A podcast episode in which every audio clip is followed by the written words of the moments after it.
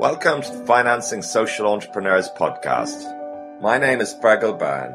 Every week, I speak to people who fund and support social innovation in different ways grant providers, impact investors of various kinds, angel investors, foundations, family offices, and more.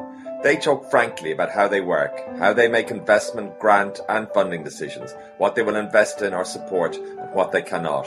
They talk about the pros and cons of different sources of funding, share lessons and insights, and provide invaluable advice for any social entrepreneur innovator looking to build and finance a sustainable social business.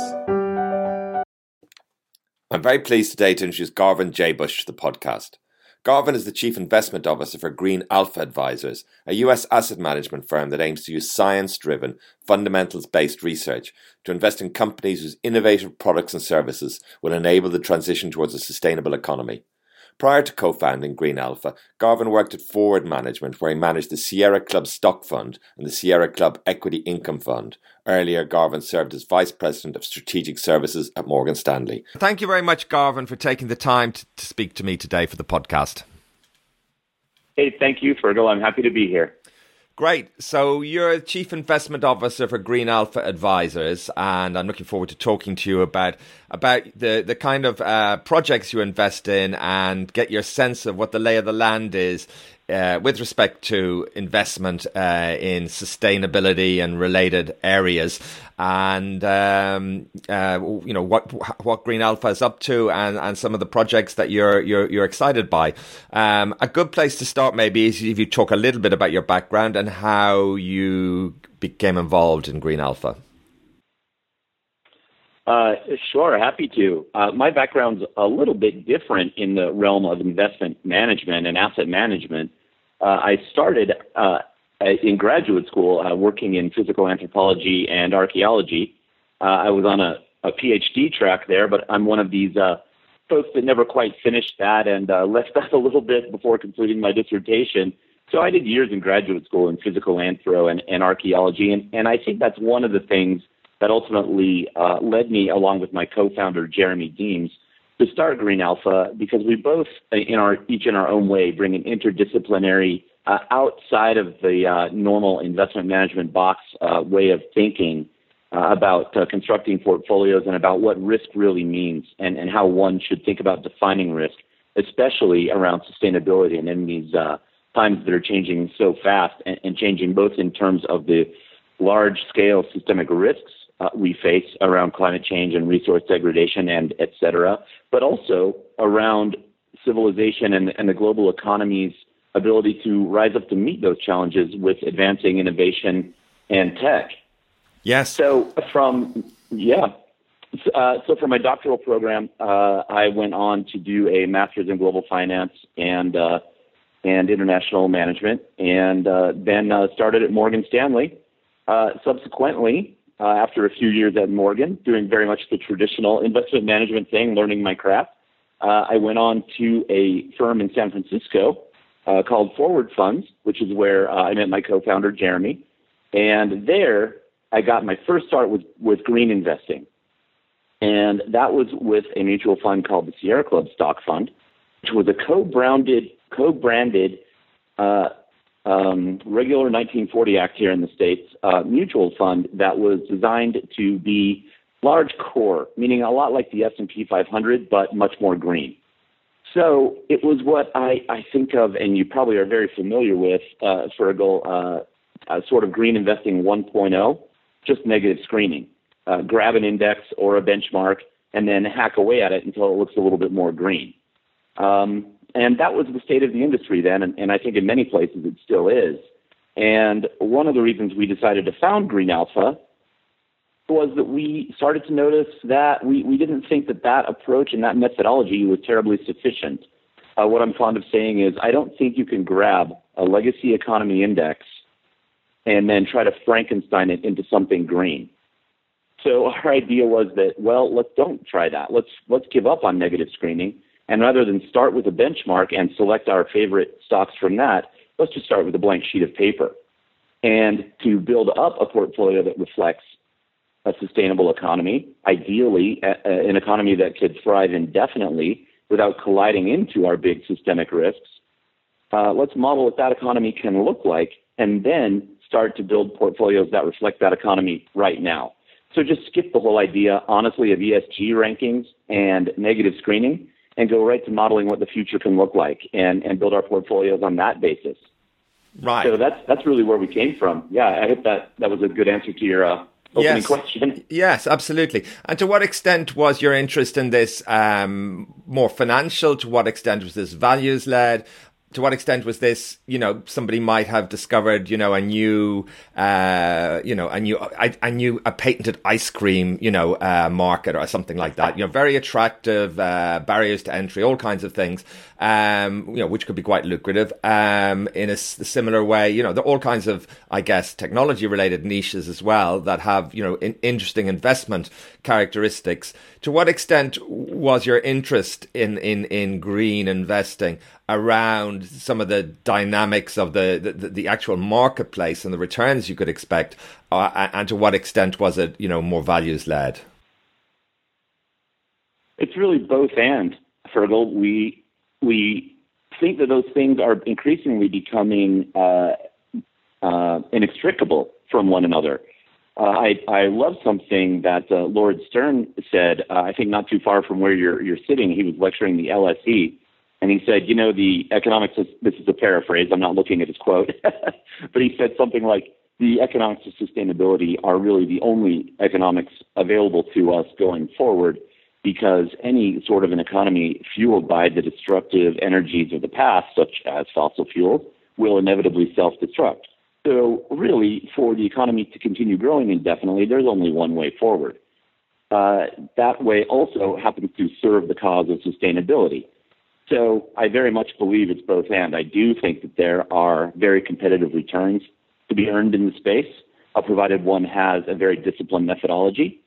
And secondly, uh, I think that new innovations, uh, better ways of doing business, uh, more efficient, more economically productive means of production, uh, also uh, make the economy more and more sustainable. And I, I could expand a little bit on that if you like. Well, we, I, I, think that is interesting, and we will come back to that. Hopefully, yeah. No, I'm interested okay. to talk more. I, I, so you set up Green Alpha Advisors, and and um, so you tell me a little bit about uh, who, whose whose money is invested here, and and what kind of things are you investing in?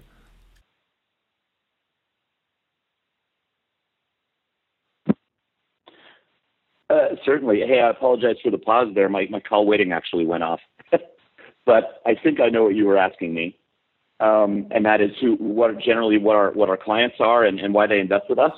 That's right. Yeah.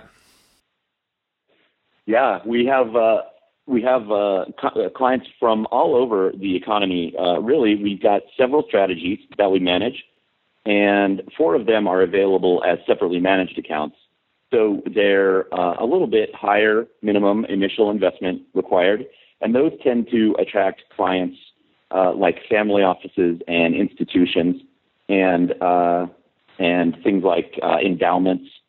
And then we also have uh, a mutual fund that is just a regular mutual fund that has a much lower uh, initial investment required, as most funds do. It has a ticker symbol, so you know, folks can just log on to their, you know, E-Trade or Ameritrade or Schwab accounts and buy uh, some shares, and the and the initial requirement there is only a thousand dollars. So uh, we have uh, lots of individual retail clients as well that are just very interested in this idea of of benefiting from the growth of the sustainable economy. And the reasons they come to us vary. You know, it's very much like your previous question. Uh, they vary from well, I'm just ideologically aligned. I love the idea of sustainability to uh, I think this is where growth is going to occur. I, I, think these are the growth sectors of the future.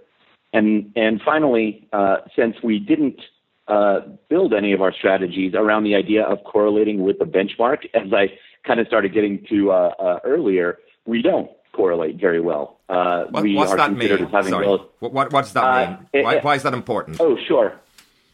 Well, it all has to do with uh, a portfolio's tracking error versus uh, a benchmark. So, a commonly known benchmark, of course, uh, here is the S&P 500. And a lot of people get nervous about portfolios that don't uh, track that benchmark very closely. In other words, that have returns that look an awful lot like the S&P 500s. uh, that is considered by many to be the very definition of low risk. If you uh, if you very closely uh, hew to the returns of something like the S&P 500. Well, we uh, we very deliberately don't do that uh, because you know the S&P 500 is the legacy economy. It contains 60 fossil fuels companies and, and any other uh, any number of other uh, large systemic risks. So the last thing I want to do is correlate with that, and so we don't. Uh, so for some of our clients and prospects, that's a little bit scary because they think, well, I, I might be taking a little bit more risk than if I simply just bought the index. Other investors, however, particularly some institutions, love that we don't correlate and they view our strategies as a nice bit of portfolio diversification. So that, those are the three main reasons people uh, people like to invest with us. Right, right. And what kind of sums of money do you have uh, under management? Uh, we just are now approaching 120 million.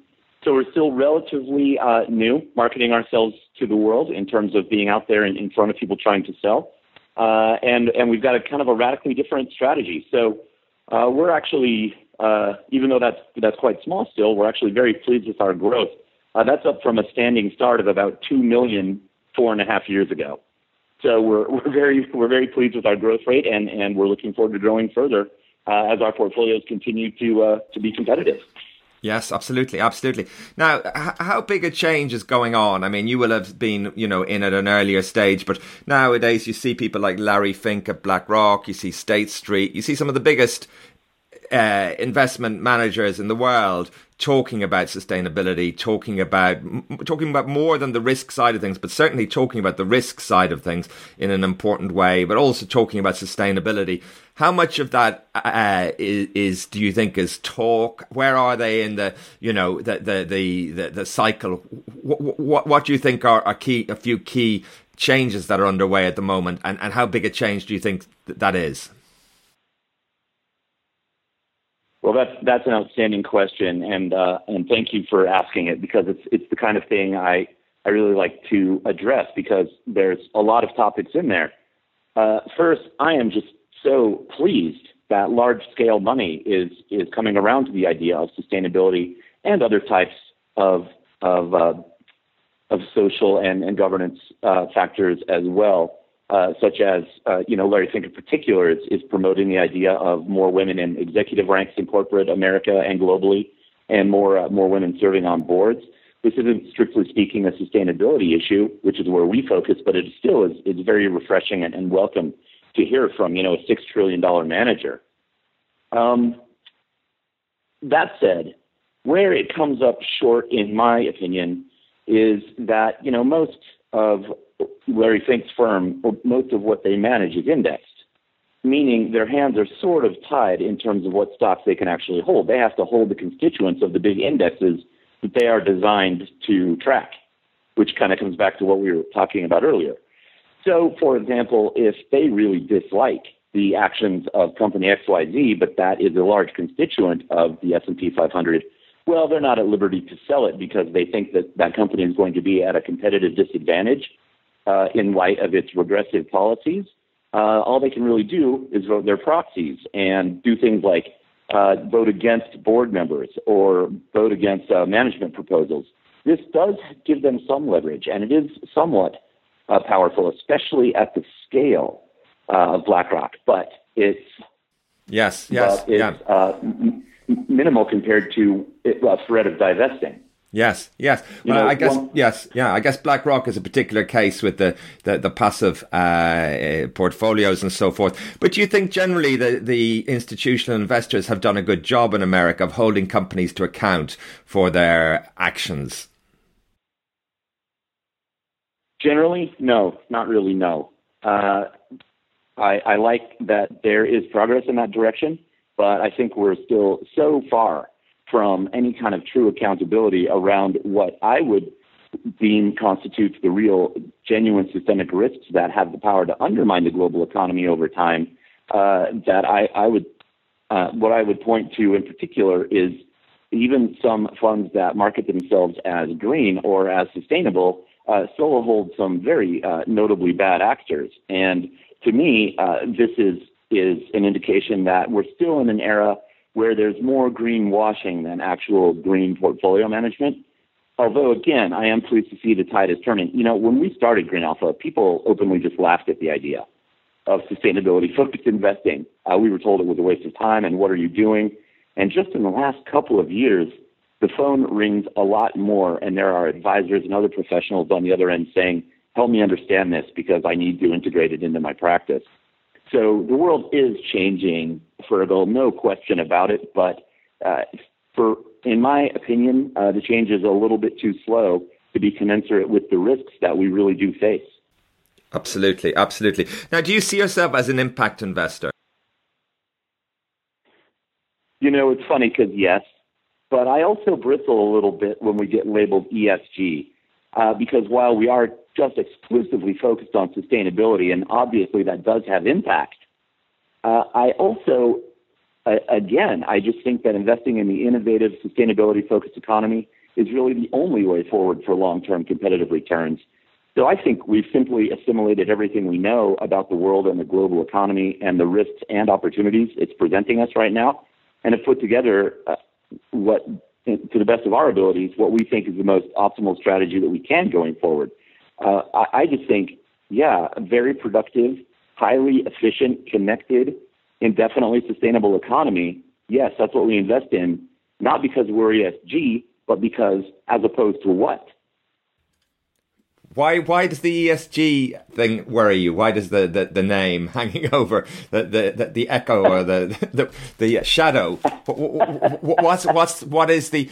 This comes to the heart of a, an important question, uh, coming more from an impact investment side, which is this question of market returns, and you know to what extent a firm yeah. is looking for market returns, and on the one hand, you hear voices saying, well, um, you know, we should be able to make market returns, you know, and saying that, you know, uh, finance now can do good and make money at the same time. And there's undoubtedly, you know, an argument that that, that uh, investors want to make about that. And yet, on the other hand, there is very strong uh, argument about the, the, the need for, um, I guess, what you'd call concessionary capital, capital that you know is uh, willing to uh, take uh, l- lower returns or uh, higher risks uh, for for impact, for uh, mission led, you know, values led investment. Because clearly, you know, you can't expect people you know, to make money, to, to, to, hope to make money, to, I mean, to make market returns from, you know, eliminating poverty, you know, providing sanitation, you know, some of these basic services and, and, and, you know, fundamental aspects that are, you know, at the heart of the SDGs. Um, you know, expecting to, to, to make uh, market returns is, is, is, is, is, I won't say delusional, but, um, you are going to end up in a situation as well where the kinds of projects that get financed, um, you know, are those that are seeking to make, uh, you know, uh, market returns in, in you know, these social entrepreneurs and things like that, to the neglect of maybe uh, other other sectors. So um, other business models. Uh, uh, it's a, a, lot, a lot of intertwined ideas there. What's your take on that?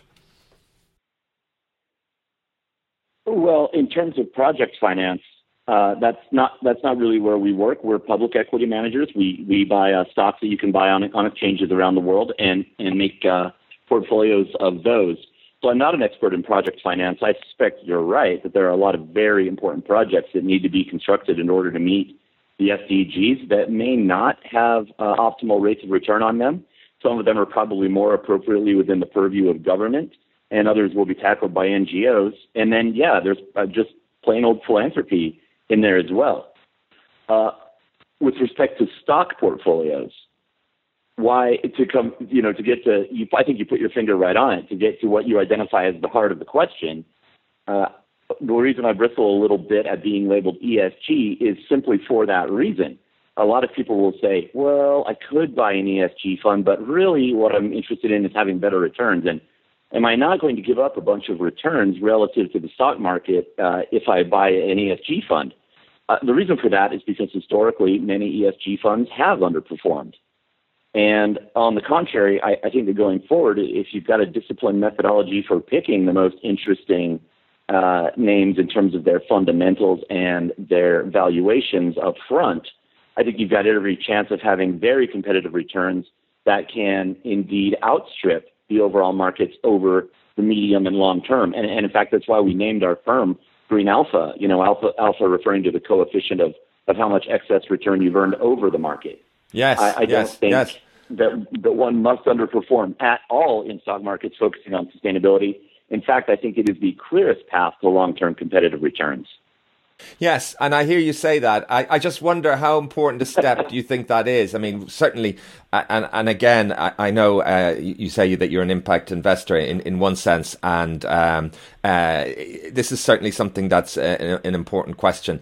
Um, I guess is to what extent you know the capital markets, or what, what expect, extent will investors are they willing, you know, to say, well, you know, some we are willing to, to get take less returns to to create a better world. Not saying that you have to, and certainly, you know, I, I know right. the millennials, for example, there's a, a lot of yeah, money being yeah. transferred to millennials. A lot of millennials are very driven, you know, by purpose, um, mission organizations, values driven organizations, and they are clearly, you know, uh, starting to and will increasingly put their money where their values are. So there will be changes coming from that and that alone.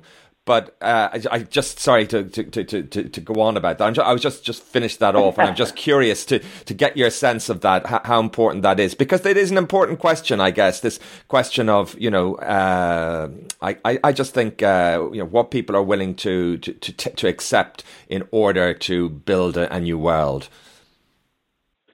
Yeah, I, I think, and uh, well, you're you're right about the cohort of millennials. They certainly do seem to care a lot more about about social impact and about environmental impact, not only with how they invest, but with where they work and what they buy, and and uh, really almost every aspect of their of their lives. And this is a fantastic and welcome development. I I'm not really sure what the genesis of it is. I, I think maybe because they're the digital, you know, the first truly digitally native population, and they've had access to all the information they could take uh, their whole lives where the rest of us, uh, you know, if we're a little bit older than that, had a period of our lives where we kind of had to accept what an authority told us, you know, like a financial advisor or our parents' wealth advisor.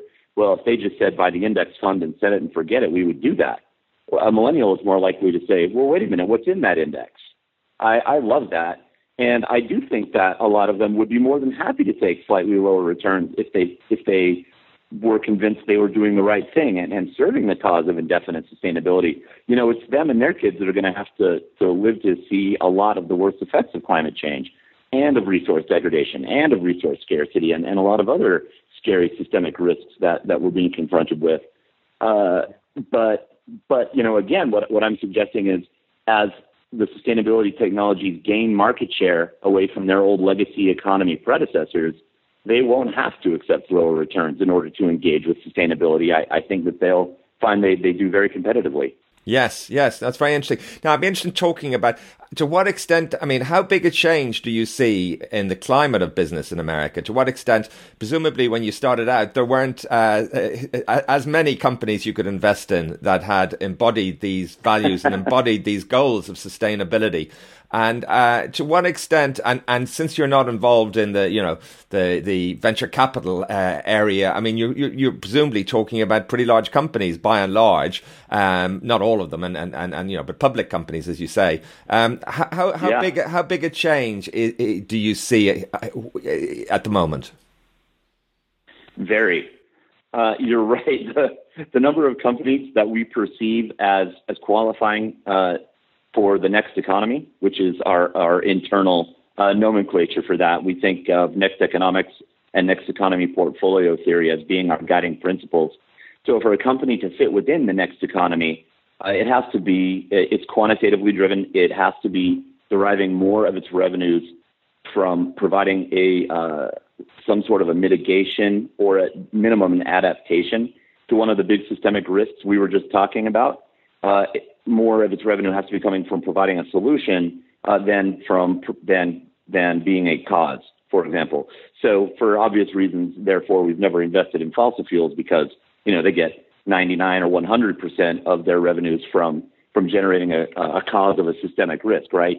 So on that basis, and you know, stemming from Lord Stern's philosophy, uh, we don't believe that that business can last indefinitely because uh, either it causes such a great great amount of risk that the economy is in real trouble, or people realize how much risk they're causing and they stop buying their products and stop buying their shares, and therefore it makes a poor long term investment. Either way, we don't want to be invested in it. So on that basis of Next Economics, wow, yeah, when we started, it was it was tough to find companies that were net providers of solutions uh, expressed as a function of their revenues. Uh, it's still not, you know, easy, but there's there's a lot more, and it is because of this phase shift in in the corporate world. Uh, one, some companies are simply becoming far, far more sustainable in their operations and in their approach to the world, and indeed in how they view their mission. Uh, two, uh, new companies are emerging all the time that are just simply dedicated to providing solutions, and that provides us with more fertile ground for investment as well. So it's both evolution of existing firms and emergence of new firms that really is expanding our investable universe uh, every year uh, by by a great amount.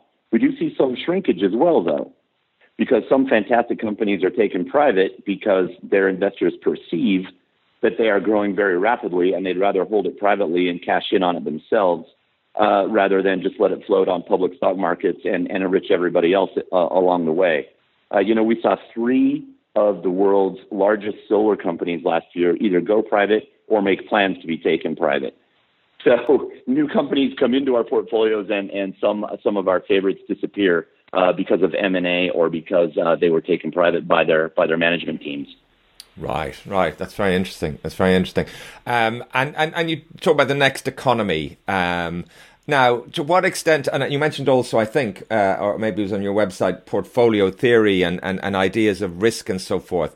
Um, to yeah. what extent, um, you know, I guess you've got the classical, you know, uh, models of risk and return, which have been at the heart of finance uh, in one way or another um, for for, uh, since, for for many decades. To what extent are those models uh, evolving, or do they need to evolve to take into account questions of sustainability? I think they they clearly are evolving, and I think that that's happening more rapidly well, first of all, I think venture capital and private equity is already there. They are out there, uh, many of them, uh, looking for what's next and thinking about how the economy is evolving and trying to get in front of the the better mousetrap, the next big thing that uh, will that will gain market share and lead the way to a more sustainable economy at the same time. Where you see less of that, and this comes back to an earlier question about why we even did this in in founding Green Alpha uh, in public equities, you don't see it as much. You still see traditional approaches to thinking about risk and measuring risk. And unfortunately, for uh, for people who, who want to buy green portfolios and who are interested in the stock market, uh, that makes it harder uh, to find uh, a very forward-looking portfolio than it would be, say, if uh, if uh, they were if one were wealthy enough to engage in venture capital. And uh, that's because, like we were talking about earlier, uh, the main way to define risk in public equity markets is how much tracking error you have versus a big index. So as long as public equity managers and you know mutual fund managers uh, of, of, public stocks uh, feel feel the need to correlate very closely to an index, uh, they're going to have to hold most of the constituents of that index, and they're not free to think purely in terms of sustainability they have to think about the old definition of risk, which is, well, how much volatility does my portfolio have compared to a big, big stock index? And uh, that we think that's the wrong way to think of risk because correlation is one way to measure risk, sure, but Fergal, we all know that there are much bigger risks than that in the world. Uh, we know that there is climate risk. We know there's extreme weather risk. We know that cropland is being degraded. We know that our water, fresh water resources are at risk. And obviously, you and I could go on for a long time listing the risks, but these are real risks uh, to us at Green Alpha. We want to manage to risks that matter. We want to manage to the threats that are actually confronting uh, the, the global economy and not worry too much uh, about the squiggly lines on a chart and whether or not they correlate with each other. Uh, we think that this is an outdated way to think about portfolio risk, and it's time for portfolio management to evolve to look a little bit more like private equity. Very interesting. What's the next stage then in the development, do you think, of finance, a more sustainable model of finance, a more sustainable, where, where, where large uh, investors and, and you talked about uh, are, are more behind this? Uh, you know, I think that firms like firms like ours just need to uh, keep proving that we can have competitive returns. I think uh, as long as we can keep posting competitive numbers, uh, it will make the more traditional uh, thinkers in the space realize that it is an interesting way to build a portfolio and to look at the world, and that they can focus more on sustainability and less on correlation. So, if you like, I, I think the proof is in the pudding.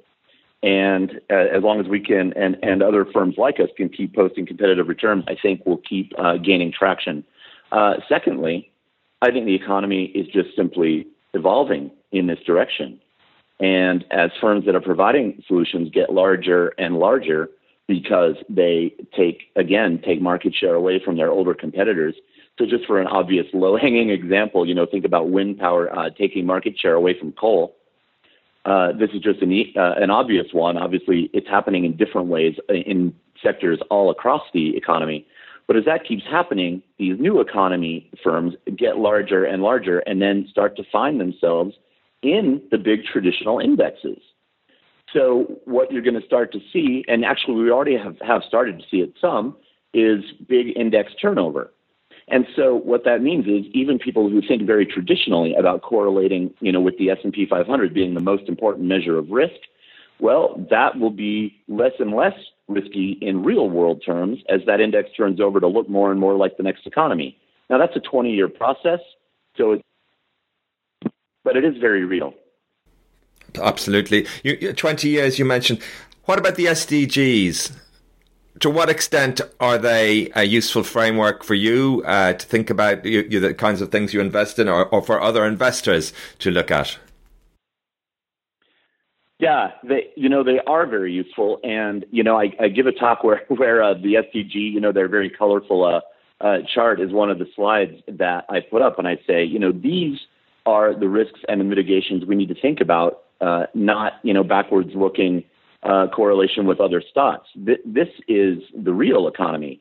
Uh, I I forget who who said it, so I won't try to attribute the quote, but there's there's a well known quote that uh, from these days of exploration that uh, goes something like, you know, the map is not the terrain. And when we look around us at the real world and how the economy is unfolding on the ground, uh, we see the terrain. And it's important not, not to stress out on the old map of how one should classically construct a portfolio and see the world for what it is and, and build your stock basket on, on that basis. And the SDGs give an interesting way to think about that uh, our own methodology of of expressing uh, a company's revenues uh, in terms of whether it is, they are derived from creating solutions or causing problems uh, is a different way to do that. But it's funny when you uh, slice your portfolio candidates uh, with that razor and decide which ones belong in and which ones belong out. All the ones that belong in, it does turn out, are addressing one or more of the Sustainable Development Goals. So so we we uh, built our methodology uh, in parallel with the folks who were building the SDGs, but we kind of came to the same place. And I think there's a very good reason for that. I think it's because if if you're willing to to take a hard look uh, at the world as it is, you can see what the big risks are and what needs to be addressed. Um, now, I, I, I am interested in in in uh, getting a perspective on on uh, looking at it from the we could call it the SDGs. That's just one framework. Um, but in terms of the biggest the, the biggest problems that we're facing and the the most the ones that will have the biggest impact, the biggest, the most disastrous impact if they're not, if we, if we don't do something about. Um, and, and, you know, I, am interested in your observation about you know using that uh, that thinking about that as a way of measuring risk rather than or in addition to you know some of the more traditional measures of risk.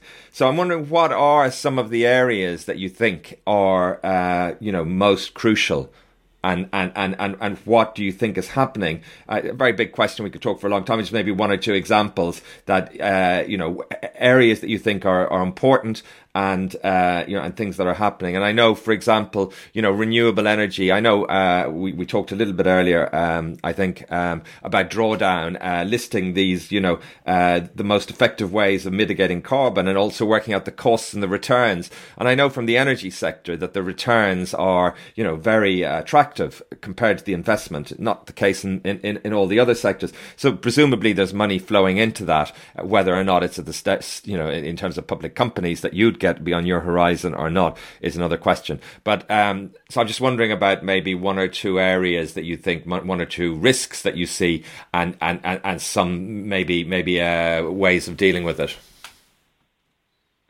Yeah, sure. And you know, these days, so many companies uh, have gone public and, and do exist on, on listed exchanges and, and over the counter that we, we can find solutions to most risks that also, and this is important, that also have uh, a very quality business model that is scalable, that actually can uh, earn uh, profits and, and have growing earnings and have increasing margins and also exhibit all those traditional metrics of business that investors like to see.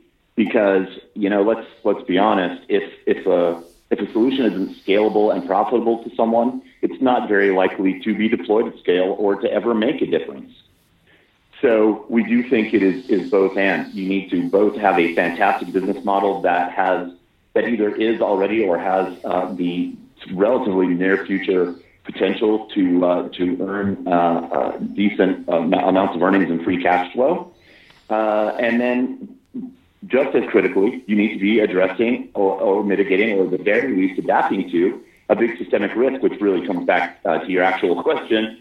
Uh, because uh, again, if you're causing a risk, there's no way forward for your firm in the long run.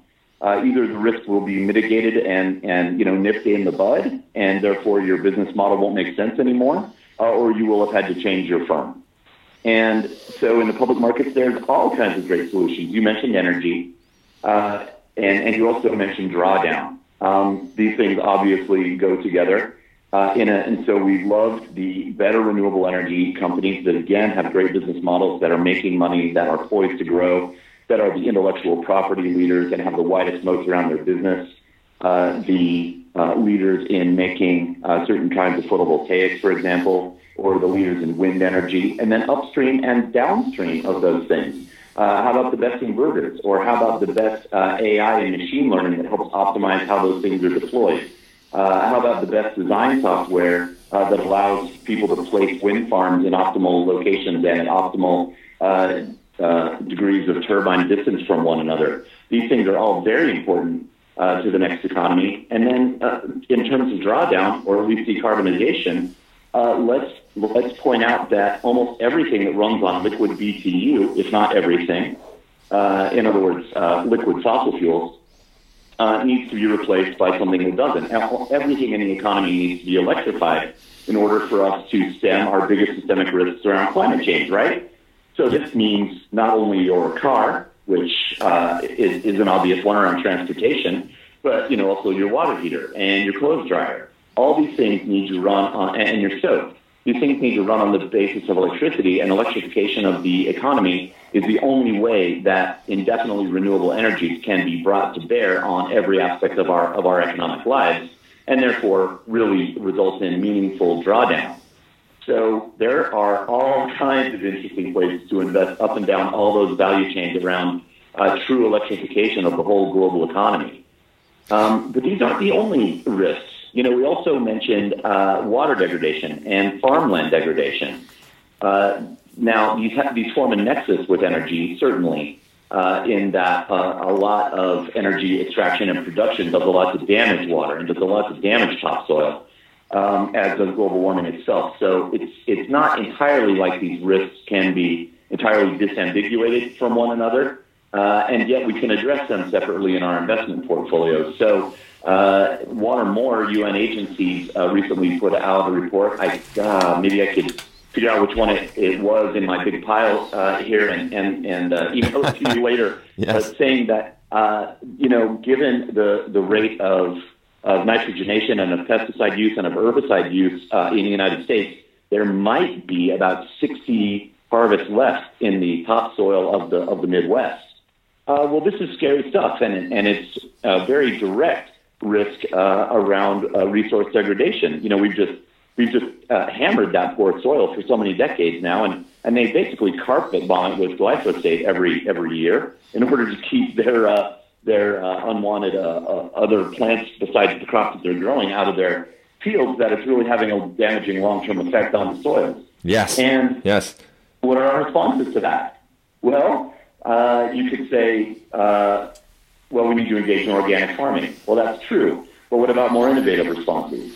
Uh, what about indoor farming? What about putting your you know, your farm right next to a population center inside a giant uh, array of shipping containers so that uh, one, uh, everything's always naturally organic all the time because you're keeping pests and weeds out just because it's indoors.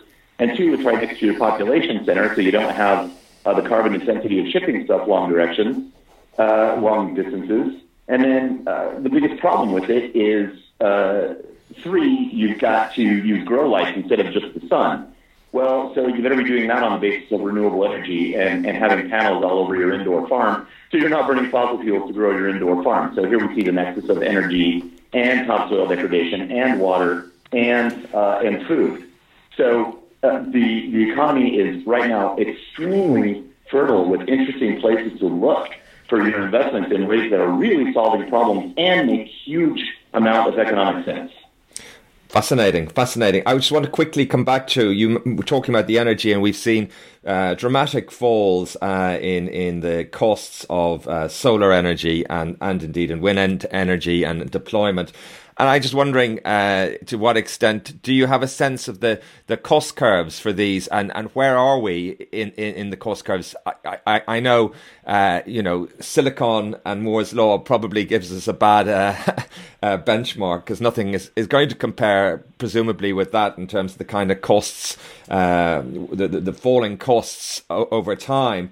But to what extent do you think? Um, how I, I guess the question is how scalable are these? To what extent, you know, are there big lumpy fixed costs, and to what extent, you know, as you double or triple the install base of of you know solar and, and wind energy, can you expect to see? Uh, it's quite of a technical question. I'm sorry.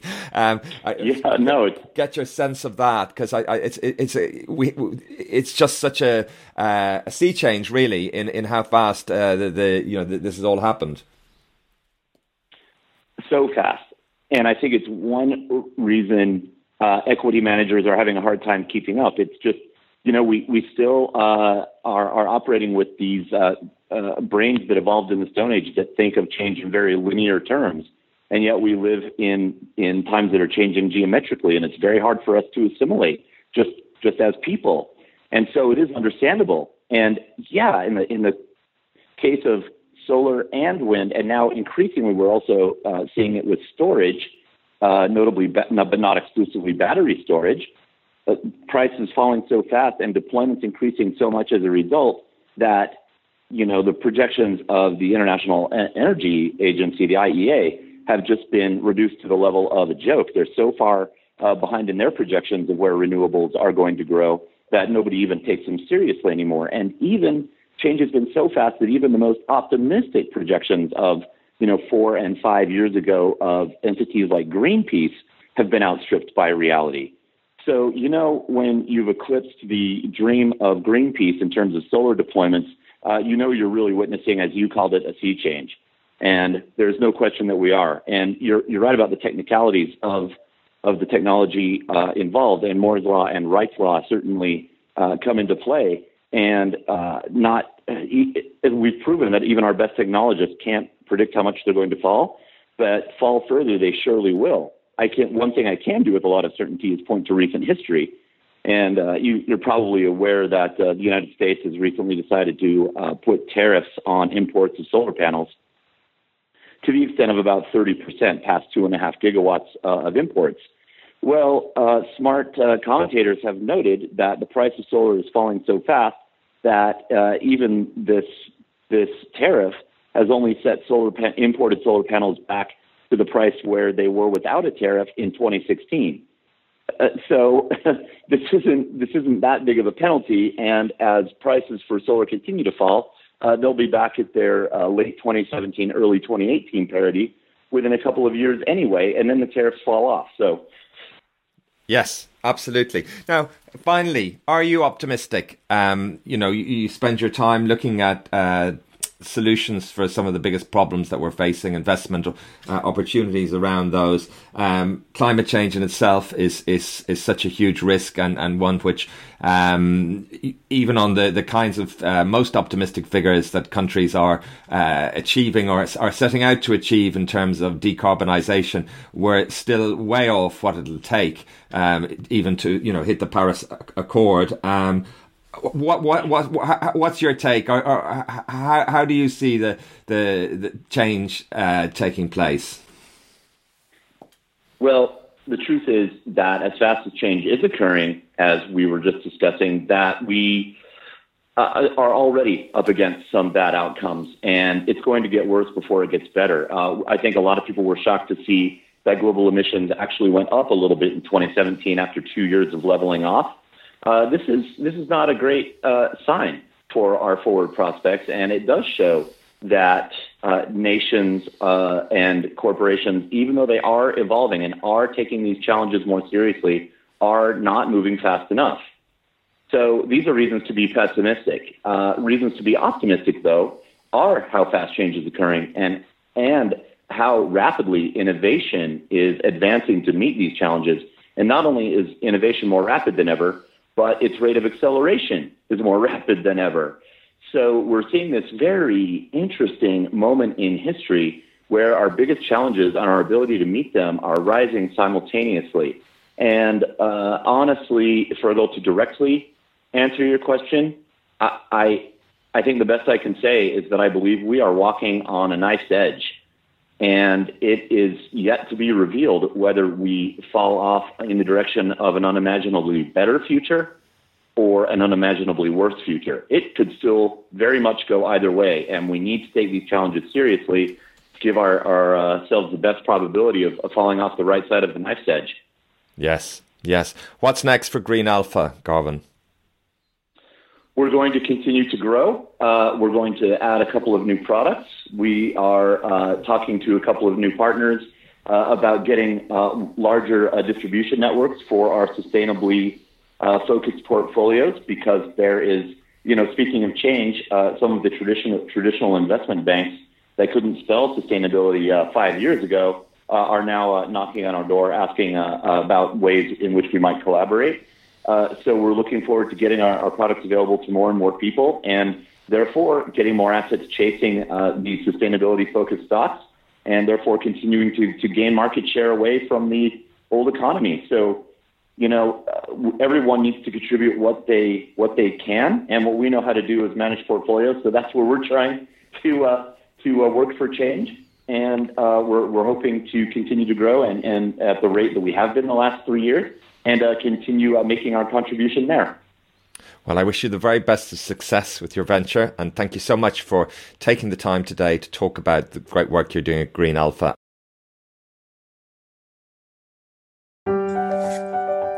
Thank you for listening to the Financing Social Entrepreneurs podcast.